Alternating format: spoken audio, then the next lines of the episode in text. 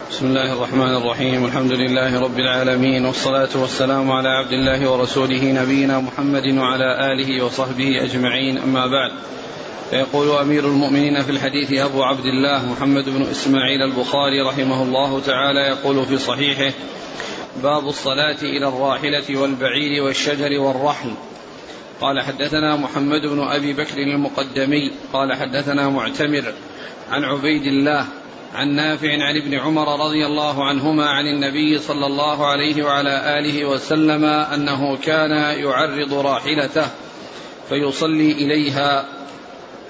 قلت أفرأيت إذا هبت الركاب؟ قال كان يأخذ هذا الرحل فيعدله فيصلي إلى آخرته أو قال مؤخره وكان ابن عمر رضي الله عنهما يفعله. متى عن ابن عمر عن النبي صلى الله عليه وعلى آله وسلم أنه كان يعرض راحلته فيصلي إليها. قلت أفرأيت إذا هبت الركاب؟ قال كان يأخذ هذا الرحل فيعدله فيصلي إلى آخرته أو قال مؤخره. وكان ابن عمر رضي الله عنهما يفعله. بسم الله الرحمن الرحيم. الحمد لله رب العالمين وصلى الله وسلم وبارك على عبده ورسوله نبينا محمد وعلى آله وأصحابه أجمعين أما بعد. يقول الإمام البخاري رحمه الله باب الصلاة إلى الراحلة والبعير والشجر والرحل. هذه الترجمة من التراجم المتعلقة بالسترة وهي أن السترة تكون من, من, تكون من من من الدواب وتكون من من الشجر ومما يتخذ من الشجر. وذكر في ترجمة الراحلة وهي الدابة التي ترحل والتي هيئت للركوب عليها ووضع الرحل عليها والركوب عليها. والبعير مطلقا. والبعير مطلقا. وكذلك الشجر والرحل. وقد جاء ذكر الراحلة والبعير وذكر الرحل ولكن ما جاء ذكر الشجر ولكن ما جاء ذكر الشجر. ومن المعلوم أن أن الصلاة إلى الشجر أو إلى شجرة يتخذها سترة له يعني هي هي من أنواع الستر التي تتخذ. والرحل إنما يتخذ من الشجر. الرحل هو نفسه إنما يتخذ من الشجر. فإذا كان الرحل نفسه يصلى إليه وهو أعواد مأخوذة من الشجر فكذلك من باب أولى أن يصلى إلى الشجر الذي يتخذ منه الرحل. ثم ذكر هذا الحديث عن ابن عمر رضي الله عنهما أن النبي صلى الله عليه وسلم كان يعرض راحلته أو يعرض راحلته يعني يجعلها باركة عرضا يعني يجعلها تبرك ويعقلها ويصلي إليها يصلي إليها يتخذها سترة له. وسبق أن مر بنا الحديث في هذا وأن أن الرسول صلى الله عليه وسلم صلى إلى صلى إلى بعيره أو إلى راحلته. والمقصود من ذلك أن الراحلة تتخذ سترة. الدابة الباركة المعقولة التي هي ثابتة ومستقرة يتخذها الإنسان سترة. وقال قال قال أرأيت إذا هبت؟ قلت أفرأيت إذا هبت الركاب؟ قال يعني ك... نعم. قال كان يأخذ هذا الرحل فيعدله فيصلي إلى آخرته. قال أرأيت إذا هبت الركاب؟ يعني معناها أنها ثارت ويعني قامت و أو, أو, أو حصل لها يعني هيجان وما إلى ذلك. قال ماذا يصنع؟ قال كان يأخذ الرحل. الرحل الذي يوضع على البعير وعلى الدابة. فيعني يصلي إلى مؤخرته أو إلى مقدمته. يعني معناه يتخذ السفرة الرحل الذي يكون على البعير. يعني يتخذه ويعني يضعه يتخذه سترة له. نعم. وكان وكان ابن عمر رضي الله عنه يفعله. نعم يعني يفعل كما فعل رسول الله صلى الله عليه وسلم. نعم. قال رحمه الله حدثنا محمد بن أبي بكر المقدمي نعم. عن معتمر بن سليمان. عن عبيد الله. عن عن نافع. نعم. عبيد الله العمري. عن نافع عن ابن عمر. نعم. قال رحمه الله تعالى باب الصلاة إلى السرير. قال حدثنا عثمان بن أبي شيبة قال حدثنا جرير عن منصور عن إبراهيم عن الأسود عن عائشة رضي الله عنها أنها قالت أعدلتمونا بالكلب والحمار لقد رأيتني مضطجعة على السرير فيجيء النبي صلى الله عليه وسلم فيتوسط السرير فيصلي فأكره أن سانحه أن أسنحه فأنسل من قبل رجلي السرير حتى أنسل من لحافي. ثم ذكر باب الصلاة إلى السرير. السرير هو الذي آه، يتخذ للنوم عليه والارتياح عليه وكان مرتفعا مرتفع عن الأرض. له أشياء ترفعه عن الأرض أو أعواد ترفعه عن الأرض. هذا هو السرير. وأخبرت عائشة رضي الله عنها أنها كانت تكون على سرير على سريرها في حجرتها والرسول صلى الله عليه وسلم لضيق المكان كان يصلي والسرير في قبلته وهي معترضة عليه وتقول إنكم عدلتمونا بالحمير والكلاب يعني فيما جاء بأنه أنهم يعني يقطع صلاة الرجل المرأة والحمار والكلب قال عدلتمونا وتخبر بأنها كانت تنام على سريرها والرسول صلى الله عليه وسلم قد استقبل السرير وهي عليه وكانت تكره أن تسنحه بمعنى أنها تقوم وتكون تقوم وتجلس وتحرك من السرير للجلوس ولكنها إذا عند عندما تريد الخروج فإنها تسل نفسها انسلالا تسل نفسها سلا فلا تقوم ولا تتحرك مرتفعة وإنما تعمل على أن تخرج من من السرير بالانسلال الذي لا يكون فيه اعتراض أو جلوس بين يدي الرسول صلى الله عليه وسلم وهو وهو يصلي وهي جالسة على السرير بل كانت معترضة على السرير وعند خروجها منه تنسل انسلالا دون أن تكون تجلس وأن تستقبله أو يكون يعني آه، تكون أمامه وهو يصلي فيحصل منها تشريف عليه صلوات الله وسلامه وبركاته عليه ورضي الله عنها وأرضاها. والحاصل أن السرير يصلى إليه ويتخذ سترة وسواء كان عليه أحد أو ليس عليه أحد. نعم. قال حدثنا عثمان بن أبي شيبة نعم. عن جرير بن عبد الحميد الضبي الكوفي عن منصور بن المعتمر عن إبراهيم النخعي عن الأسود النخعي خاله. ها؟ قال نعم قال نعم. عن عائشة. نعم. قال رحمه الله تعالى باب يرد المصلي من مر بين يديه. ورد ابن عمر رضي الله عنهما في التشهد وفي الكعبة وقال إن, أب إن أبى إلا أن تقاتله فقاتله. قال حدثنا أبو معمر قال حدثنا عبد الوارث قال حدثنا يونس عن حميد بن هلال عن أبي صالح أن أبا سعيد رضي الله عنه قال قال النبي صلى الله عليه وعلى آله وسلم قال وحدثنا آدم بن أبي إياس قال حدثنا سليمان بن المغيرة قال حدثنا حميد بن هلال العدوي قال حدثنا أبو صالح السمان قال رأيت أبا سعيد الخدري رضي الله عنه في يوم جمعة يصلي إلى شيء يستره من الناس فأراد شاب من بني من بني أبي معيط أن يجتاز أن يجتاز بين يديه فدفع أبو سعيد في صدره فنظر الشاب فلم يجد مساغا إلا بين يديه فعاد ليجتاز فدفعه أبو سعيد أشد من الأولى فنال من أبي سعيد ثم دخل على مروان فشكى إليه ما لقي من أبي سعيد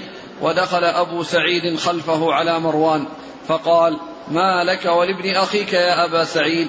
قال سمعت النبي صلى الله عليه وعلى آله وسلم يقول إذا صلى أحدكم إلى شيء يستره من الناس فأراد أحد أن يجتاز بين يديه فليدفعه فإن أبى فليقاتله فإنما هو شيطان. ثم ذكر باب يرد المصلي من مر بين يديه.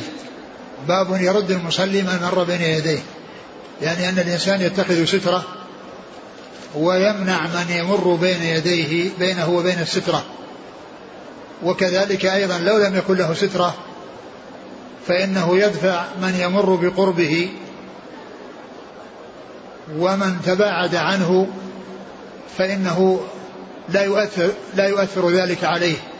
ولا يتقدم لي لي ليرده وإنما يقف في مكانه ومن كان آه، وإذا كان له سترة يرد من يأتي بينه وبينها وإذا لم يكن له سترة يرد من يكون قريبا منه ولا يتحرك من مكانه متقدما ليرد من يمشي أمامه لأن لأن لأنه ليس له أن أن يكون كل ما أمامه يرد عنه فيتحرك من أجل ذلك وإنما يرد في المكان الذي هو قائم فيه.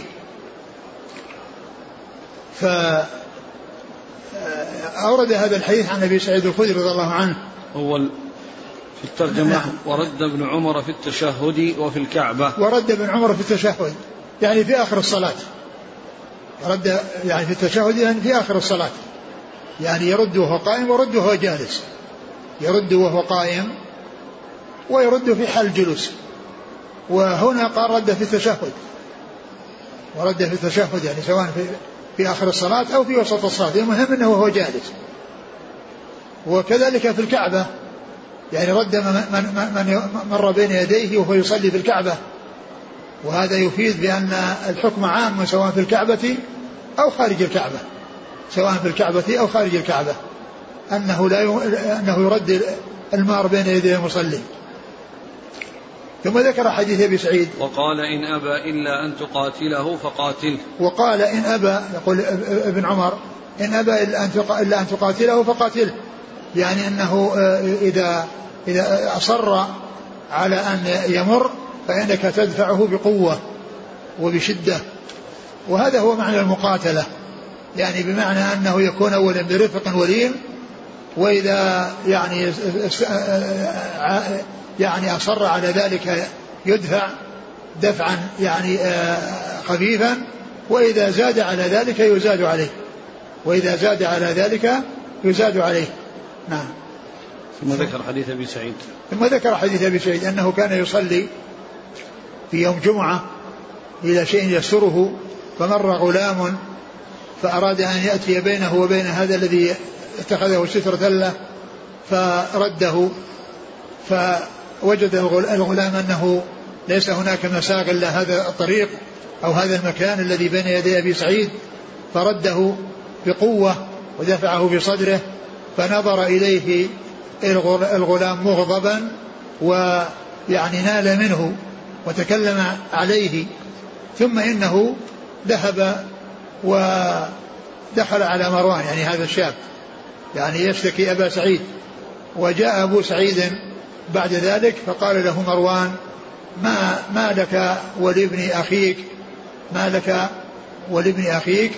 قال قال سمعت النبي صلى الله عليه وسلم يقول إذا صلى أحدكم إلى شيء يستره من الناس فأراد أحد أن يجتاز بين يديه فليدفعه فإن أبى فليقاتله فإنما هو شيطان. قال له ما بال أخيك؟ قال إني سمعت رسول الله صلى الله عليه وسلم يقول إذا صلى أحدكم إلى شيء يستره فأراد أحد أن يجتاز فليدفعه فإن أبى فليقاتله فإنما هو شيطان. يعني بين له الدليل الذي استند عليه والحجة التي اعتمد عليها التي جاءت عن رسول الله صلى الله عليه وسلم. التي جاءت عن رسول الله عليه الصلاة والسلام. قال فإنما هو شيطان. يعني المقصود بذلك أن فعله يعني فعل الشياطين. أو أنه شيطان من شياطين الإنس. أو أنه شيطان من شياطين الإنس.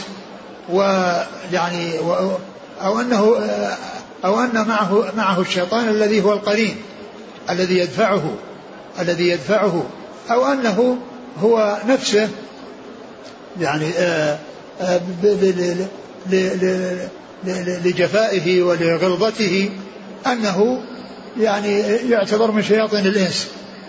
لأنه لم يمتثل ولم يترك الشيء الذي آه الذي آه لا يسوغ له الإقدام عليه وهذا فعل فعل الشياطين. نعم. قال حدثنا أبو معمر. نعم. نعم أبو معمر هو؟ عبد الله بن عمرو المنقري نعم. المقعد. نعم. عن عبد الوارث. بن سعيد العنبري. عن يونس. عن الزهري. يونس عن حميد بن هلال. يونس. بن عبيد البصري. يونس بن عبيد. عن حميد بن هلال. نعم. عن أبي صالح. ذكوان السمان عن أبي سعيد. نعم. قال وحدثنا آدم بن أبي إياس. آه نعم. عن سليمان بن المغيرة. نعم. عن حميد بن هلال العدوي. نعم. عن أبي صالح السمان. نعم. عن أبي سعيد الخدري. نعم. قال رحمه الله وهذا في في تصريح التحديث في في في عدة مواضع. منه نعم.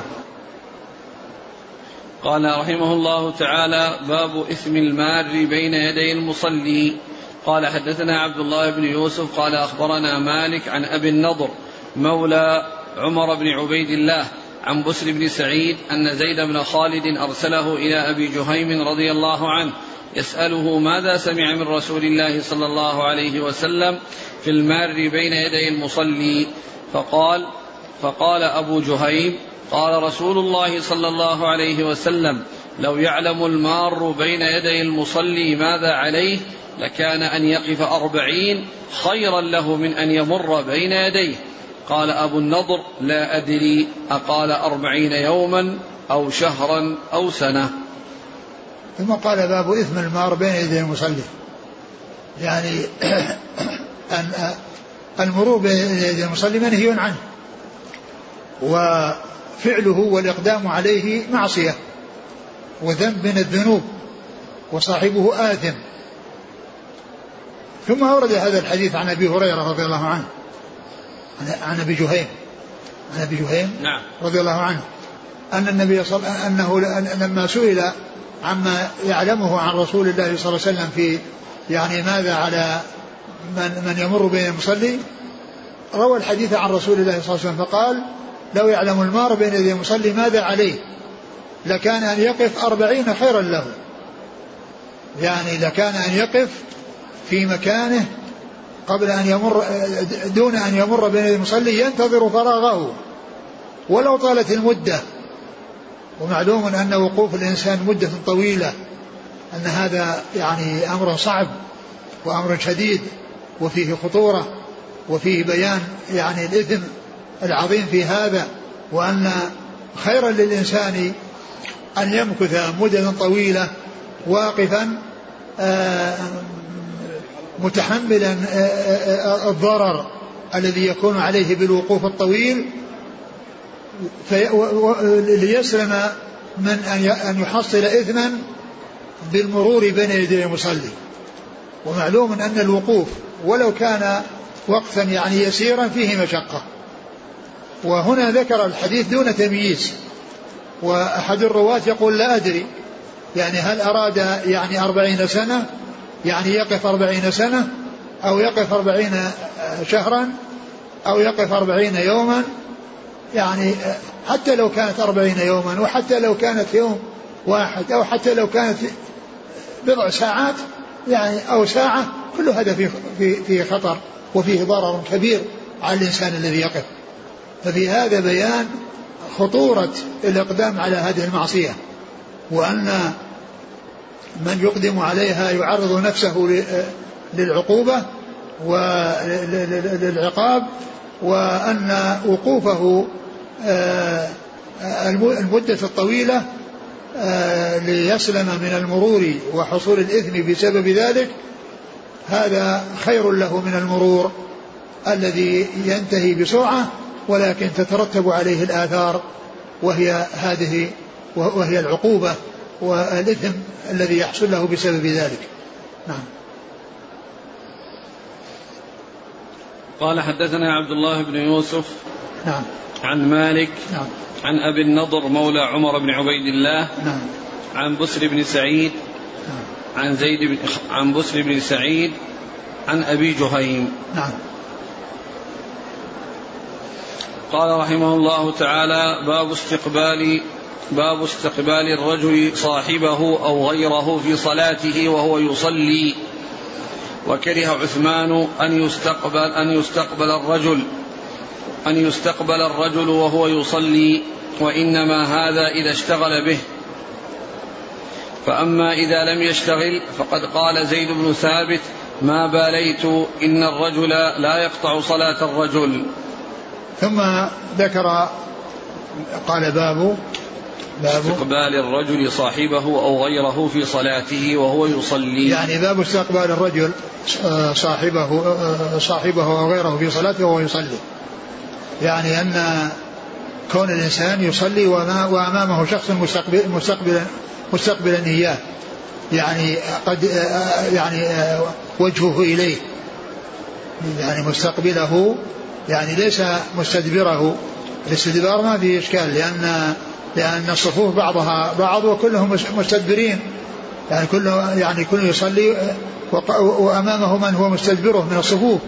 لكن كونه يكون جالس ووجهه إليه وهو يصلي يعني هذا إذا كان يشوش عليه أو ينشغل به فإن ذلك يؤثر ولا يسوغ للإنسان أن يعني يصلي بصلاة يصلي صلاة يعني في, في, في, يحصل له بها تشويش في نظره إلى ذلك الذي يكون أمامه. أما إذا كان لا ينظر إليه وإنما ينظر إلى مكان سجوده ووجوده مثل عدمه أمامه فإن ذلك لا يؤثر. ولهذا ذكر يعني هذا الأثر أنه قال إذا تلهى به أو التهى به وإذا لم يكن كذلك فإنه لا يبالي بأن يكون أمامه أحد جالس لأن الرجل لا يقطع صلاة الرجل لا يقطع صلاة الرجل. يعني جلوسه يعني جلوسه أمامه ومستقبل وجهه لا يقطع صلاته ولا يؤثر على صلاته وإنما يؤثر على صلاته لو انشغل به وبالنظر إليه. نعم قال إيش الأثر؟ باب استقبال الرجل صاحبه أو غيره في صلاته وهو يصلي وكره. يعني صاحبه أو غير صاحبه يعني سواء كان إنسان له علاقة به أو ما له علاقة به. نعم. وكره عثمان أن يستقبل الرجل وهو يصلي. وكره عثمان أن يستقبل الرجل وهو يصلي. ولا شك أن السلامة من هذا أسلم وفي ذلك خير. والأولى ألا يستقبل أحد حتى لا يشوش عليه. لكن إن استقبله ولم يحصل تشويش أو أنه أمن التشويش فإن ذلك لا يؤثر. نعم. وإنما هذا إذا اشتغل به. فأما إذا لم يشتغل فقد قال زيد بن ثابت ما باليت؟ إن نعم. الرجل لا يقطع صلاة الرجل. ما باليت يعني أن يكون أمام رجل جالس. لأن الرجل لا يقطع صلاة الرجل. نعم. قال حدثنا إسماعيل بن خليل قال حدثنا علي بن مسهر عن الأعمش عن مسلم يعني ابن صبيح عن مسروق عن عائشة رضي الله عنها أنه ذكر عندها ما يقطع الصلاة فقالوا يقطعها الكلب والحمار والمرأة قالت لقد جعلتمونا كلابا لقد رأيت النبي صلى الله عليه وسلم يصلي وإني لبينه وبين القبلة وأنا مضطجعة على السرير فتكون لي الحاجة. فأكره أن أستقبله فأنسل انسلالا. وعن الأعمش عن إبراهيم عن الأسود عن عائشة نحوه. ثم ذكر هذا الحديث عن عائشة رضي الله عنها وهو الذي يتعلق أو الذي مر في بعض طرقه من بعض الطرق وهي أن الرسول صلى الله عليه وسلم كان يصلي يعني مستقبلا السرير وهي معترضة عليه وأنها لا تستقبله عندما تريد أن تقوم أو تخرج من السرير. وإنما تنسل انسلالا. والمقصود من ذلك أن أن استقبال الرجل للمرأة من أهله يعني كما حصل من رسول الله صلى الله عليه وسلم مع زوجته عائشة رضي الله عنها أن ذلك سائر وأنه لا يؤثر وأن عائشة فعلت ذلك أمام رسول الله صلى الله عليه وسلم. ولكن ليس فيه استقبال يعني الذي ترجم له ولكنه يعني آه، آه، شبيه به من ناحية أنه بين يديه يعني آه، من هو معترض وأنها كرهت أن تقوم وأن تستقبله حتى لا تشوش حتى لا تشوش عليه. ف إذا فيه يعني مشابهة في الجملة فيما يتعلق باستقبال المصلي وذلك بوجود من هو آه، وجود امرأة آه، معترضة على السرير. بين يدي, بين يدي الرسول صلى الله عليه وسلم وهو يصلي ومع ذلك فالرسول صلى الله عليه وسلم ما منعها ولم يفعل خلاف ذلك فدل على أنه جائز وأنه سائغ وأن المهم هو عدم التشويش. نعم. قال حدثنا إسماعيل بن خليل نعم. عن علي بن مسهر نعم. عن الأعمش عن مسلم يعني ابن صبيح عن مسروق عن عائشة نعم. وعن الأعمش عن إبراهيم عن الأسود عن عائشة نحوه. نعم. قال رحمه الله تعالى باب الصلاة خلف النائم.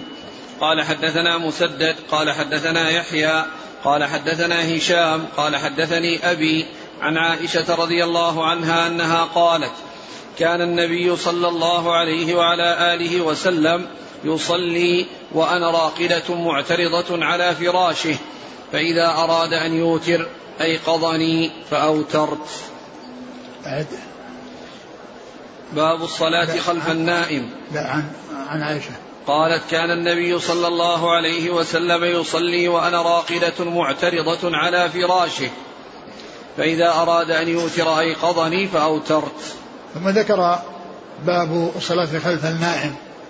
يعني أن ذلك سائر لكن حيث لا يحصل منه تشويش أو يعني آه، آه، شيء يشغل يشغل المصلي لأن النائم يعني قد يحصل منه أنه يتحرك ويحصل منه كلام ويحصل منه تصرفات أو حركات قد تؤثر أو تشوش على على على المصلي. لكنه إذا حصل ووجد أنه صلى خلف نائم فإن ذلك صحيح لأن عائشة رضي الله عنها كانت تصلي كان الرسول يصلي وهي معترضة في قبلته على الفراش وهي معترضة على الفراش. وقد جاء يعني في في في بعض الروايات كما سيأتي أنه إذا أراد أن يسجد غمزها فكفت رجليها وإذا وإذا رفع مدتهما قالت والبيوت يومئذ ليس فيها مصابيح. فدل هذا على جواز مثل هذا العمل.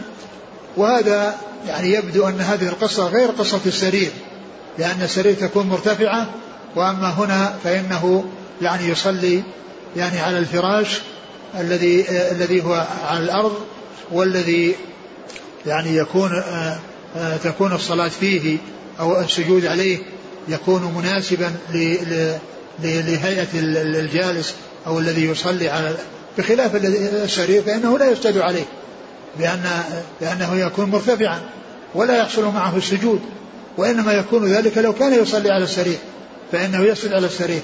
أما كونه يصلي بالأرض يصلي في الأرض وأمامه السرير فإن السجود لا يتأتى عليه وإنما يتأتى على الفراش المبسوط على الأرض.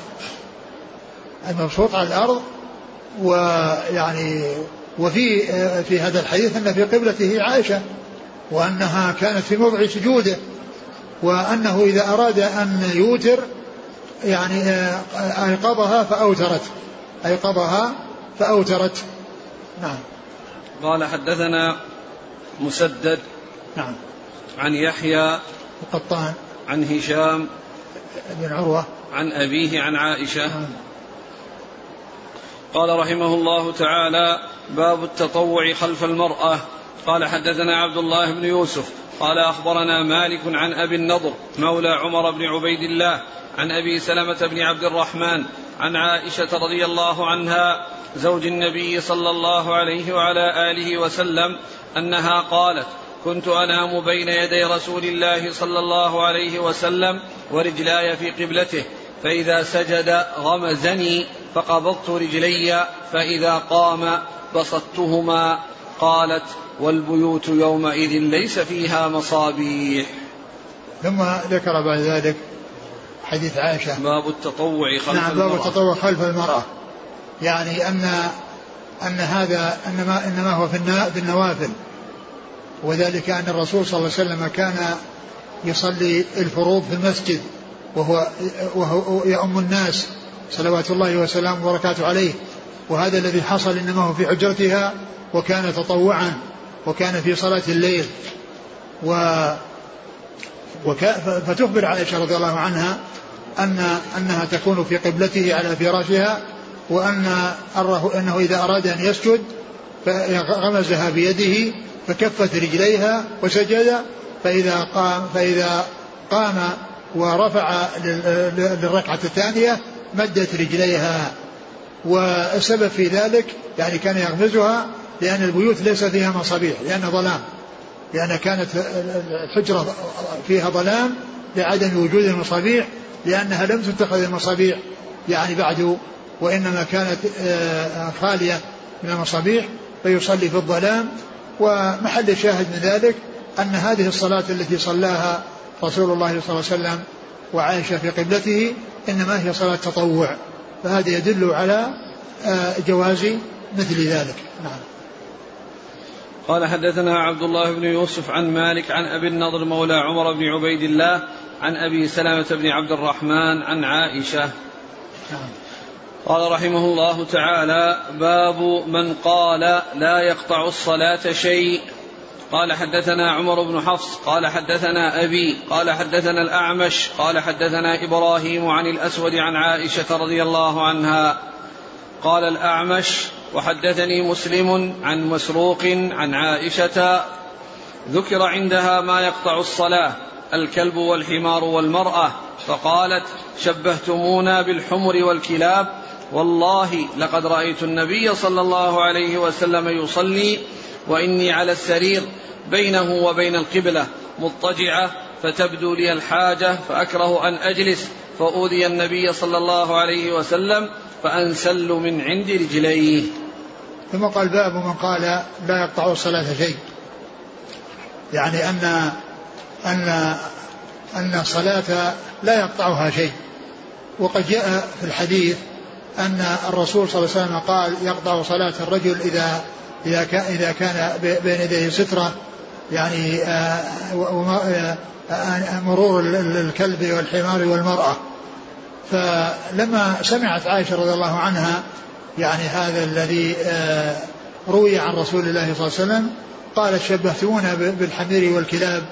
وأخبرت أنها كانت تكون معترضة أمام رسول الله صلى الله عليه وسلم وهو يصلي. ومع ذلك فالرسول صلى الله عليه وسلم مستمر في صلاته وفعل هذه الصلاة وهي في قبلته فلم تقطع صلاته فلم تقطع صلاته.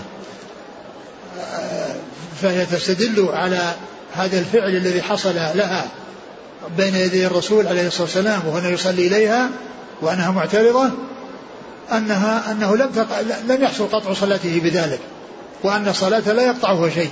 وهذا قاله يعني آآ آآ أكثر أهل العلم قالوا أنه لا يقطع الصلاة شيء.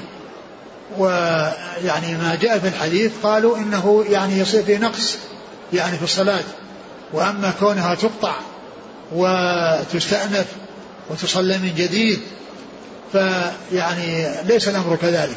وبعض أهل العلم حمل ذلك على على ظاهره وأنها أن المرور يقطع إذا حصل المرور بين المصلي وبين سترته أو في مكان يعني آه، متصل به وإن لم يكن له سترة فإن فإنه يقول بأن صلاته لا تصح وأن عليه أن يستأنفها. أعيد الحديث.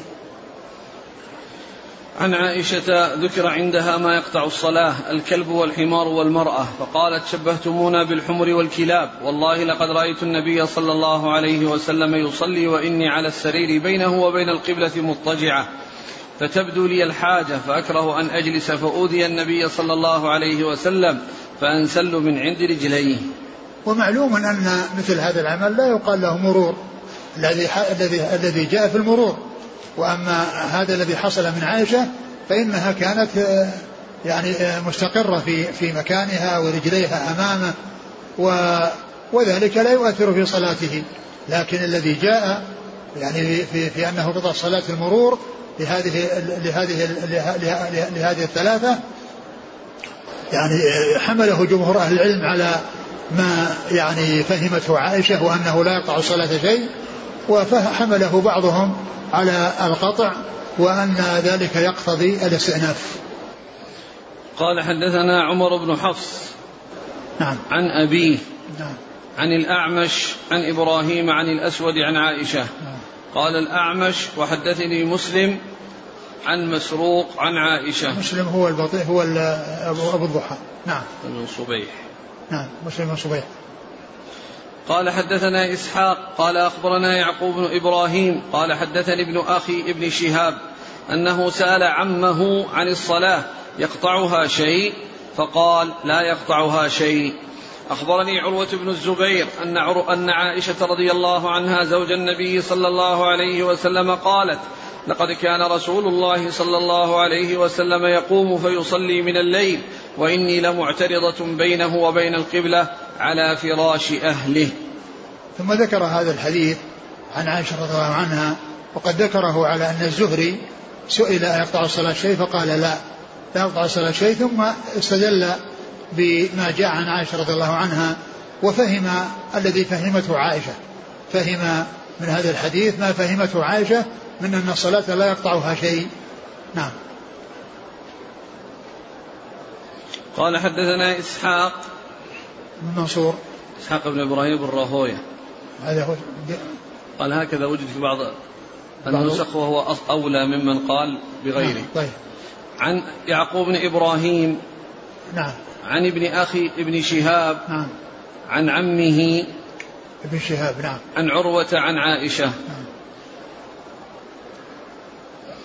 قال رحمه الله تعالى باب إذا حمل جارية صغيرة على عنقه في الصلاة.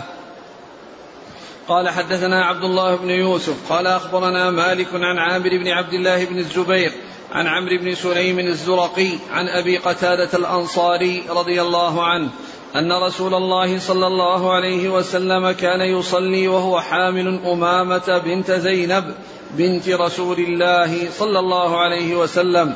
ولأبي العاص بن ربيعة بن عبد شمس فإذا سجد وضعها وإذا قام حملها. باب. إذا حمل جارية صغيرة على عنقه في الصلاة. باب إذا حمل جارية صغيرة على عنقه وهو في الصلاة. يعني لما كان الكلام يتعلق ب يعني بالمرور بين يدي المصلي وباتخاذ السترة وبكونه يقطع يعني المرور وبكون عائشة رضي الله عنها كانت تعترض في قبلته أتى بشيء يتعلق بالنساء وبالبنات الصغيرات وهو حمل حمله صلى الله عليه وسلم أمامة بنت ابنته زينب وأبوها أبو العاص بن الربيع رضي الله تعالى عن الجميع. فكان يحملها يعني وإذا وإذا آه، جاء عند الركوع فإنه يضعها ثم بعد ذلك يعيدها. وهذا الفعل يدل على الجواز. وقد يكون أن أن أن, أن أنه ليس هناك أحد يعني يحافظ عليها وأنه أتى بها وأنه آه، فعل بها هذا الفعل حتى لا يحصل منها صياح وبكاء وتشويش على الناس. فهذا الفعل عند الحاجة إليه آه، جاء هذا الحديث الثابت عن رسول الله صلى الله عليه وسلم آه، دالا عليه. جاء دالا عليه و وأن مثله سائغ عند سائغ عند الحاجة. والحديث سبق أن مر بنا. نعم. قال حدثنا عبد الله بن يوسف عن مالك عن عامر بن عبد الله بن الزبير عن عمرو بن سليم الزرقي عن أبي قتادة الأنصاري. نعم. قال رحمه الله تعالى باب إذا صلى إلى فراش فيه حائض. قال حدثنا عمرو بن زرارة. قال أخبرنا هشيم عن الشيباني عن عبد الله بن شداد بن الهاد. قال أخبرتني خالتي ميمونة بنت الحارث رضي الله عنها أنها قالت كان فراشي حيال مصلى النبي صلى الله عليه وسلم. فربما وقع ثوبه علي وأنا على فراشي. قال حدثنا أبو النعمان قال حدثنا عبد الواحد بن زياد قال حدثنا الشيباني سليمان قال حدثنا عبد الله بن شداد قال سمعت ميمونة رضي الله عنها تقول كان النبي صلى الله عليه وسلم يصلي وأنا إلى جنبه نائمة فإذا سجد أصابني ثوبه وأنا حائض. وزاد مسدد عن خالد قال حدثنا سليمان الشيباني وأنا حائض. باب إذا صلى إلى فراش فيه حائض. إذا صلى إلى فراش فيه حائض. يعني هذا ليس فيه استقبال. ليس فيه استقبال. ويعني لكن ليس هناك شيء يدل على على المنع لو كانت مستقبل لو كان فيه استقبال. لأن عائشة رضي الله عنها كانت تكون في قبلته. ويعني آه، ولا فرق بين أن تكون يعني آه، حائضا أو غير حائض. لكنه هنا في حديث سلمة كان بحيال بحيال آه، مصلاه يعني بجواره. فكان إذا سجد صار طرف الرداء يكون عليها. طرف ردائه أو طرف إزاره يكون عليها وهي حائض ومع ذلك لا يؤثر. مثل ذلك لا يؤثر. وسبق أن مر بنا هذا الحديث وأن يعني المرأة آه أن جسدها طاهر وأن ذلك لا يؤثر إذا لامسه المصلي أو لامسه ثوب المصلي وإنما لا يؤثر هو الدم الذي يخرج من من الفرج من فرج الحائض هذا هو الذي يؤثر.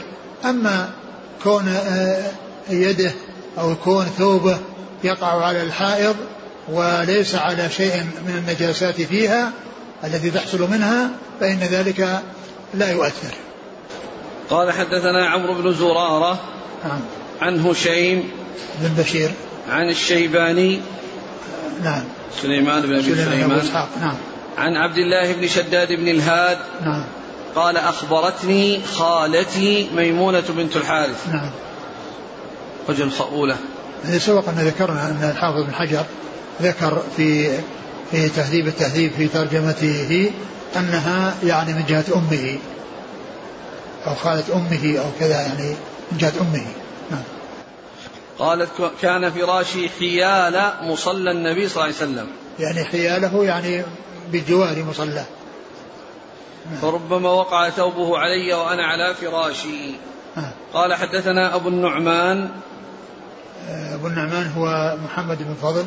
عن عبد الواحد بن زياد نعم عن الشيباني سليمان نعم. عن عبد الله بن شداد عن ميمونة نعم.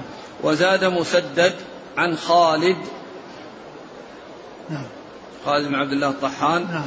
عن سليمان الشيباني وأنا حائض نعم قال رحمه الله تعالى باب هل يغمز الرجل امرأته عند السجود لكي يسجد قال حدثنا عمرو بن علي قال حدثنا يحيى قال حدثنا عبيد الله قال حدثنا القاسم عن عائشة رضي الله عنها أنها قالت بئس ما عدلتمونا بالكلب والحمار لقد رأيتني ورسول الله صلى الله عليه وسلم يصلي وأنا مضطجعة بينه وبين القبلة فإذا أراد أن يسجد غمز رجلي فقبضتهما ثم قال باب هل يغمز الرجل امرأته وهو يصلي؟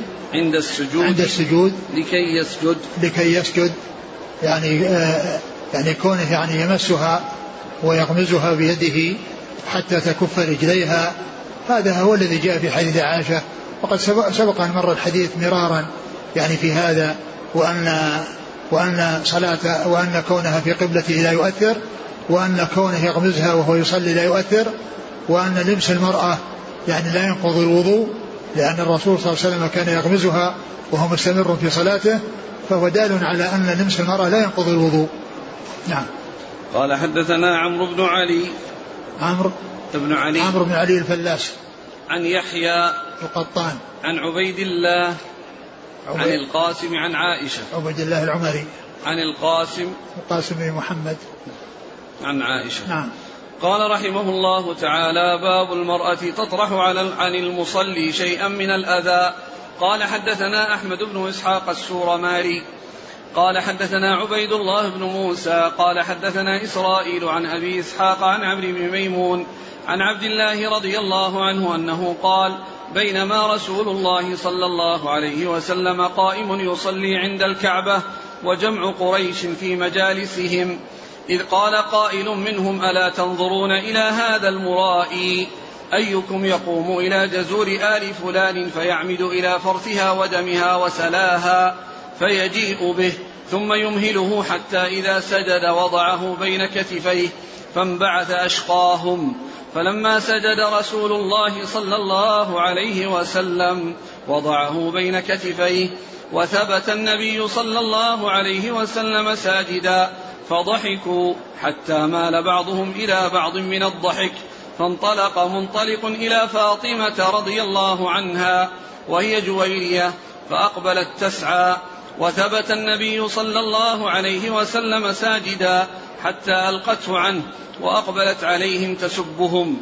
فلما قضى رسول الله صلى الله عليه وسلم الصلاة قال اللهم عليك بقريش اللهم عليك بقريش اللهم عليك بقريش ثم سمى اللهم عليك بعمرو بن هشام وعتبة بن ربيعة وشيبة بن ربيعة والوليد بن عتبة وأمية بن خلف وعقبة بن أبي معيط وعمارة بن الوليد.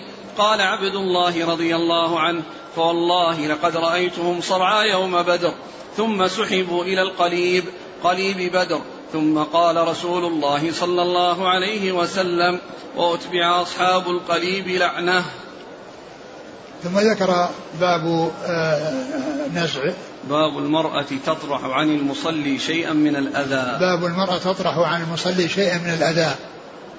هذا الحديث سبق أن مر بنا فيما مضى ولكنه أورده هنا في فيما يتعلق بالسترة والمرور بين يدي المصلي.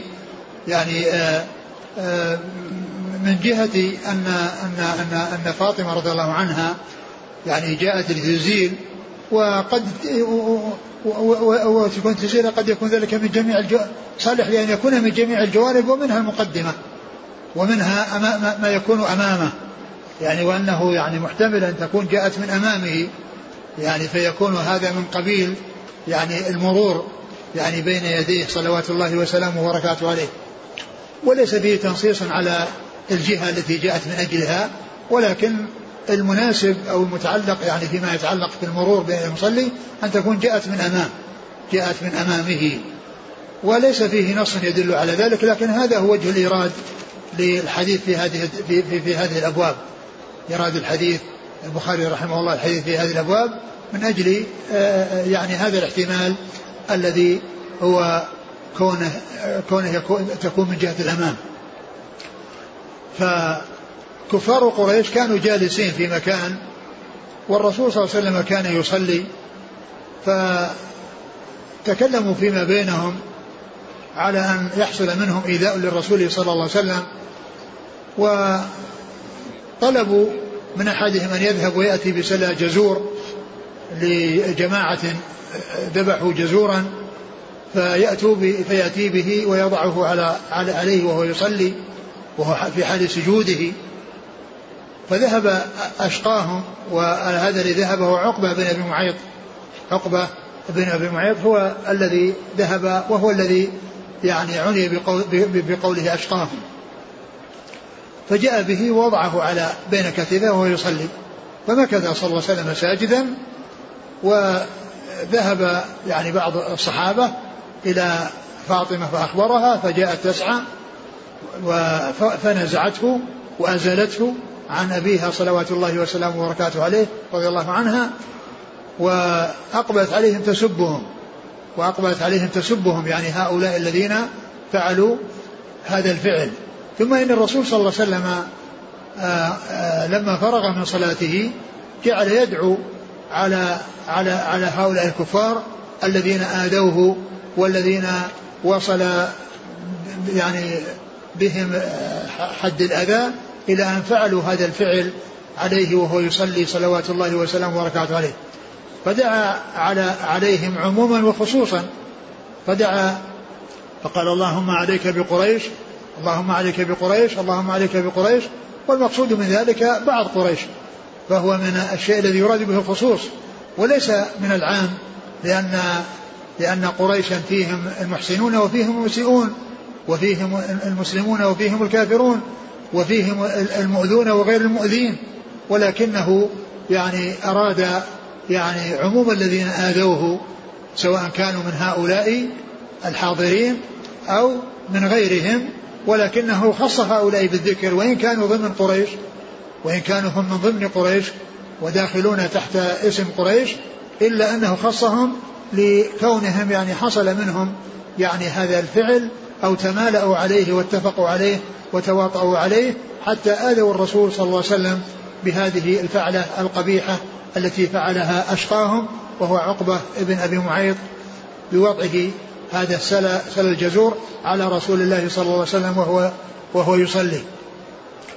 فعم في الدعاء للكفار لقريش الذين يعني هم المؤذون له وإلا فإنه لا يراد به عموم قريش فهو مما يراد به الخصوص يعني من العام الذي يراد به الخصوص ولا يراد به العموم. ومع ذلك فقد خص الذين باشروا هذه الفعلة والذين تمالأوا وتواطؤوا واتفقوا على هذه الفعلة الشنيعة دعا عليهم بخصوصهم وبأسمائهم ثم إن الله عز وجل آه، آه، أهلكهم وقضى عليهم وأبادهم وذلك في يعني غزوة بدر حيث قتلوا وكان أحد الصحابة يعني رآهم صرعى وأنهم جروا و يعني وضعوا في القريب في قريب في قريب بدر.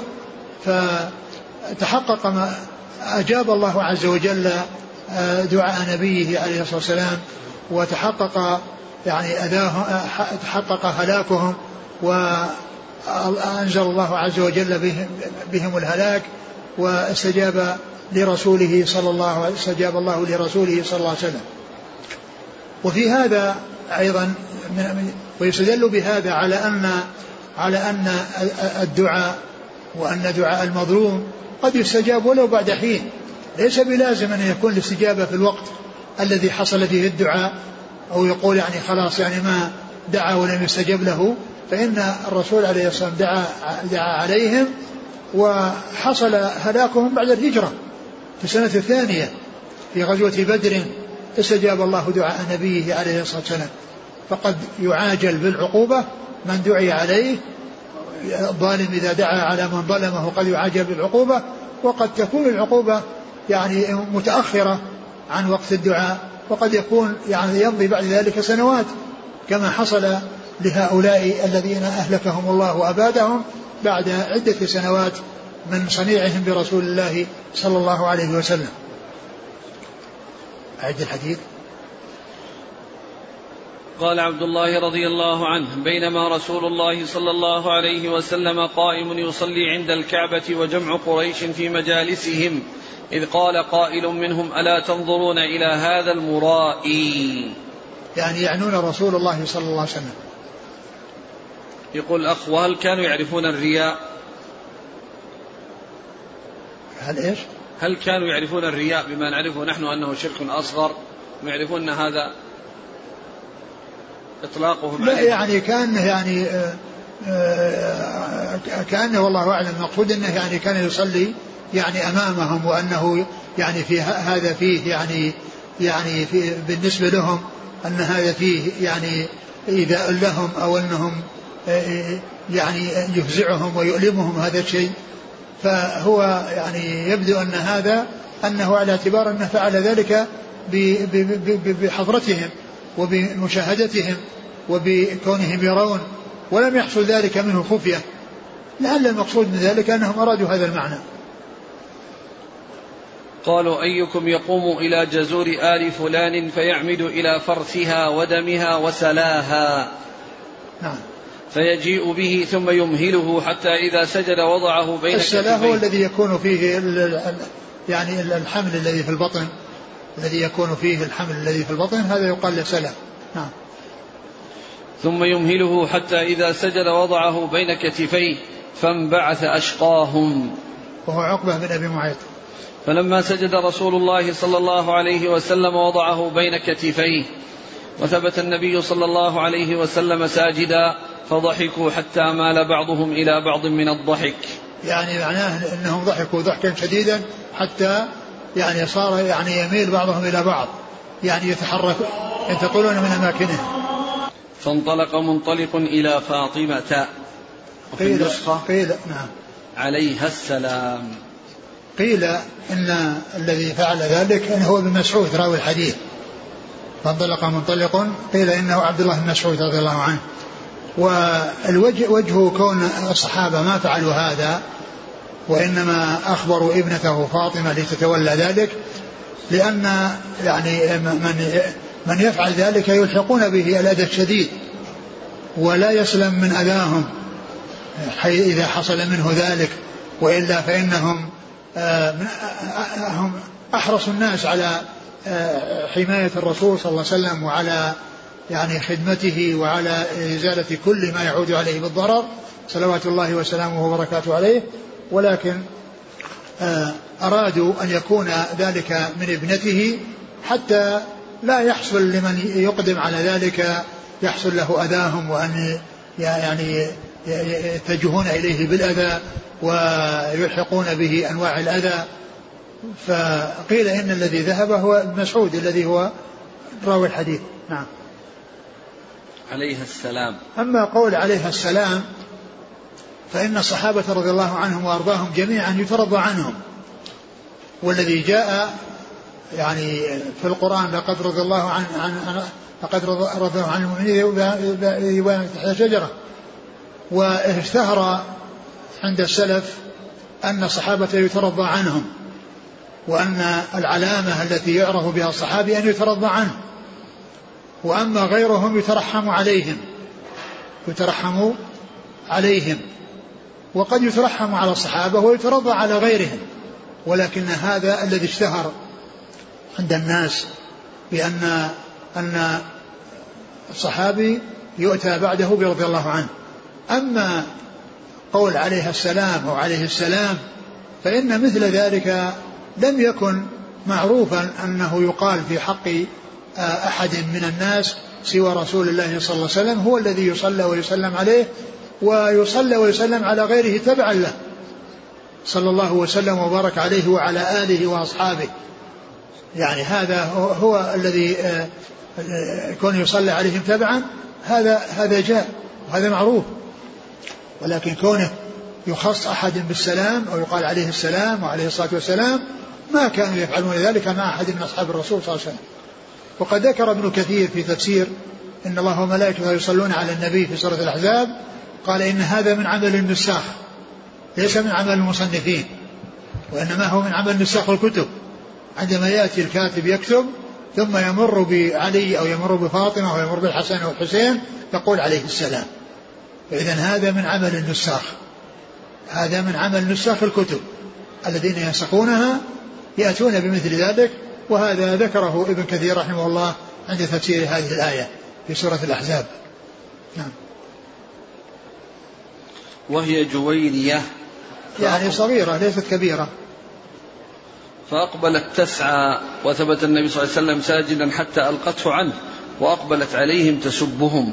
نعم. فلما قضى رسول الله صلى الله عليه وسلم الصلاة قال اللهم عليك بقريش اللهم عليك بقريش اللهم عليك بقريش ثم سمى اللهم عليك بعمرو بن هشام وعتبة بن ربيعة وشيبة بن ربيعة والوليد بن عتبة وأمية بن خلف وعقبة بن أبي معيط وعمارة بن الوليد نعم وهؤلاء سبعة يعني وهم داخلون تحت قريش إلا أنه خصهم بالذكر يعني حصول الأذى منهم ولكثرة الأذى منهم ولشدة الأذى منهم وقد آه، استجاب الله دعاء النبي صلى الله عليه وسلم فأهلكهم الله في آه، بدر في غزوة بدر. نعم. هنا دعاءه مع التسمية والتعيين لم ينهى عنه. وفي قنوته بعد الركوع اللهم عليك بفلان وفلان ليس لك من الأمر شيء أو يتوب عليهم أو يعذبهم. لا بس كلمة فلان وفلان هذه يعني مسمي لكنه لكنه كني عن التسمية بفلان. إيه لكن هناك نعم. ليس لك من شيء عوتب. وهنا استجيب. آه نعم هنا يعني آه, آه، لأنه دعا بعد حصول الأذى. لأنهم آذوه وحصل منهم الأذى فدعا عليهم واستجاب الله عز وجل. له نعم. وهناك كان ما دعا عليهم إلا لما شد حصل من أذاهم. لا بس هذا الأذى الخاص هذا الأذى الخاص الذي فيه استهزاء وفيه يعني يعني إساءة بالغة. وإلا فإن الأذى مستمر من الكفار كفار قريش للرسول صلى الله عليه وسلم. مستمر دائما وأبدا. لكنه يعني هذا نوع يعني في مبالغة في الاستهزاء ومبالغة في الإيذاء. كونه يصلي ويوضع على على على ظهره هذا القذى وهذا الأذى قال عبد الله فوالله لقد رأيتهم صرع يوم بدر ثم سحبوا إلى القليب قليب بدر ثم قال رسول الله صلى الله عليه وسلم وأتبع أصحاب القليب لعنة. نعم. قال حدثنا أحمد بن إسحاق السورماري. نعم. قال حدثنا عبيد الله بن موسى نعم. عن إسرائيل نعم. عن أبي إسحاق. يعني عمرو بن علي عمرو بن عبد الله الهمداني السبيعي عن عمرو بن ميمون عن عبد الله. نعم عبد الله بن مسعود رضي الله عنه. انتهى؟ نعم. والله تعالى أعلم وصلى الله وسلم وبارك على عبده ورسوله نبينا محمد وعلى آله وأصحابه أجمعين. جزاكم الله خيرا وبارك الله فيكم ألهمكم الله الصواب ووفقكم للحق ونفعنا الله بما سمعنا وغفر الله لنا ولكم وللمسلمين أجمعين. آمين. آمين. توضيح مسألة القطع. نعم. ذكرتم أنه لا يقطع الصلاة شيء يعني لا لا يلزم بالإعادة. نعم. لكن التفريق بين المرأة والكلب والحمار ومرور ما عداها. مرور ما عداها طبعا لا يؤثر لا يقطع. الذي قطع الذي يقطع هو هذا الذي جاء. وفسره الجمهور جمهور العلماء بمثل غيرهم أن مرورهم مثل غيرهم. يعني إلا أنه يعني يصير فيه آه، نقص أو فيه يعني تأثير لا لا يصل إلى حد أن أن الصلاة قطعت وأنها تعاد. يقول لماذا لم يزل الرسول صلى الله عليه وسلم عن نفسه الأذى بل ثبت جالسا حتى جاءت فاطمة؟ الله أعلم. إذا لم يوجد شيء في السترة شيء مرتفع هل يمكن أن يخط خطا أمامه؟ ورد فيه حديث ضعيف. ورد فيه حديث ضعيف وقد ذكره الحافظ بن وحسنه ولكنه ضعيف. يقول يقول بارك الله فيك أنا أحمل أولادي في الصلاة ولا يخفى أنهم ربما يتلبسون بالنجاسات ويكون موجودة في الحفاظات. هل هذا يبطل صلاتي إذا كنت أعلم بوجود النجاسة في هذا المكان؟ آه، أولا يعني ينبغي أنك لا تحرص على حملهم بالصلاة. اللهم إلا إذا كان يعني يبكي أو أنه يعني يزعج الناس وأردت أنك يعني لا تشوش على الناس ب ب ب وأنه ليس هناك أحد يقوم به. أما إذا كان في أحد يقوم به خليه يكون معه في البيت. ولكن إن أحضرته وحصل أنه حصل منه شيء وحملته من أجل أن يهدأ ويسكن ولا يحصل منه شيء وإذا كان الأصل الأصل في في, في ألبسة الصبيان يعني الطهارة إلا إذا علمت النجاسة. إذا علمت النجاسة. يقول أحسن الله إليكم ما هو الراجح في علة دفع المار؟ هل لخلل يقع في صلاة المصلي أم لدفع الإثم عنه؟ للجميع. لهذا ولهذا. أولا ذاك يسلم الإثم وهذا أيضا يسلم من أن يكون يعني حصل عليه خلل في صلاته. في زماننا هذا يوجد في بعض المساجد ستر مصنوعة من خشب موضوعة لأجل من جاء ليصلي لوحده أو لصلاة الجماعة الثانية يتخذ هذه الستر المبثوثة في المسجد. هل هذا يعتبر شيء من البدعة والإحداث؟ والله يبدو أنه كونه يوجد شيء من أجل هذا ما كان ما ما كان الرسول صلى الله عليه وسلم وأصحابه يفعلون ذلك. ما كانوا يجدون مثل هذه الأشياء. وإنما الإنسان مثل ما مثل ما جاء في الحديث الذي مر أنهم كانوا يبتدرون السواري يبتدرون السواري. فالإنسان يصلي إلى إلى إلى إلى سارية أو يصلي إلى جدار. يعني وأما إيجاد مثل هذه الأشياء التي آآ آه، آه، آه، خشب مصنوع يؤتى به من أجل اتخاذ سترة هذا قد يكون من أسباب أنه إذا حصل فوضى يضرب بعضهم بعضا فيه. هل يشترط في السترة أن تكون متصلة بالأرض؟ لا ليس بلازم ليس بلازم يعني آه، الرحل مو متصل في الأرض. الرحل يوضع على الأرض غير متصل. منه ما يتصل مثل الحربة والعنزة يعني بحيث تغمز ومثل السارية ومثل الشجرة. يعني ولكن الرحل والبعير وغير ذلك آه، منفصل عن الأرض. السؤال أحسن الله إليك يعني الآن الصلاة إلى السرير. تعلمون أن السرير له قوائم. نعم. وبين هاتين القوائم فضاء. أين نعم. فلو صلى ما بين هاتين ما بين هذين القوائم. هو الآن متجه إلى سرير أعلاه سترة ما في بأس. ما في بأس. ما دام شيء مرتفع وجاي ماسكه من الجوانب إيه؟ سواء سواء صلى إلى طرف السرير الذي فيه العمود القائم أو صلى في الوسط. لأن الرسول كان يصلى في الوسط. يقول هل يفهم من الحديث في الدفع أن المرة الأولى تكون برفق فإن أبى فليدفعه بشدة أكثر؟ لا شك أن لا شك أن أن الأول يكون بالرفق لأن الإنسان قد يكون ساري قد يكون ذاهل. يعني فإذا نبه تنبه وبعض الناس قد يكون آه، قاصد. يعني هذا الشيء وعازم على أنه يقع في, في, في هذا الأمر الذي فيه ضرر. فإذا دفع برفق الأول هذا لا شك هذا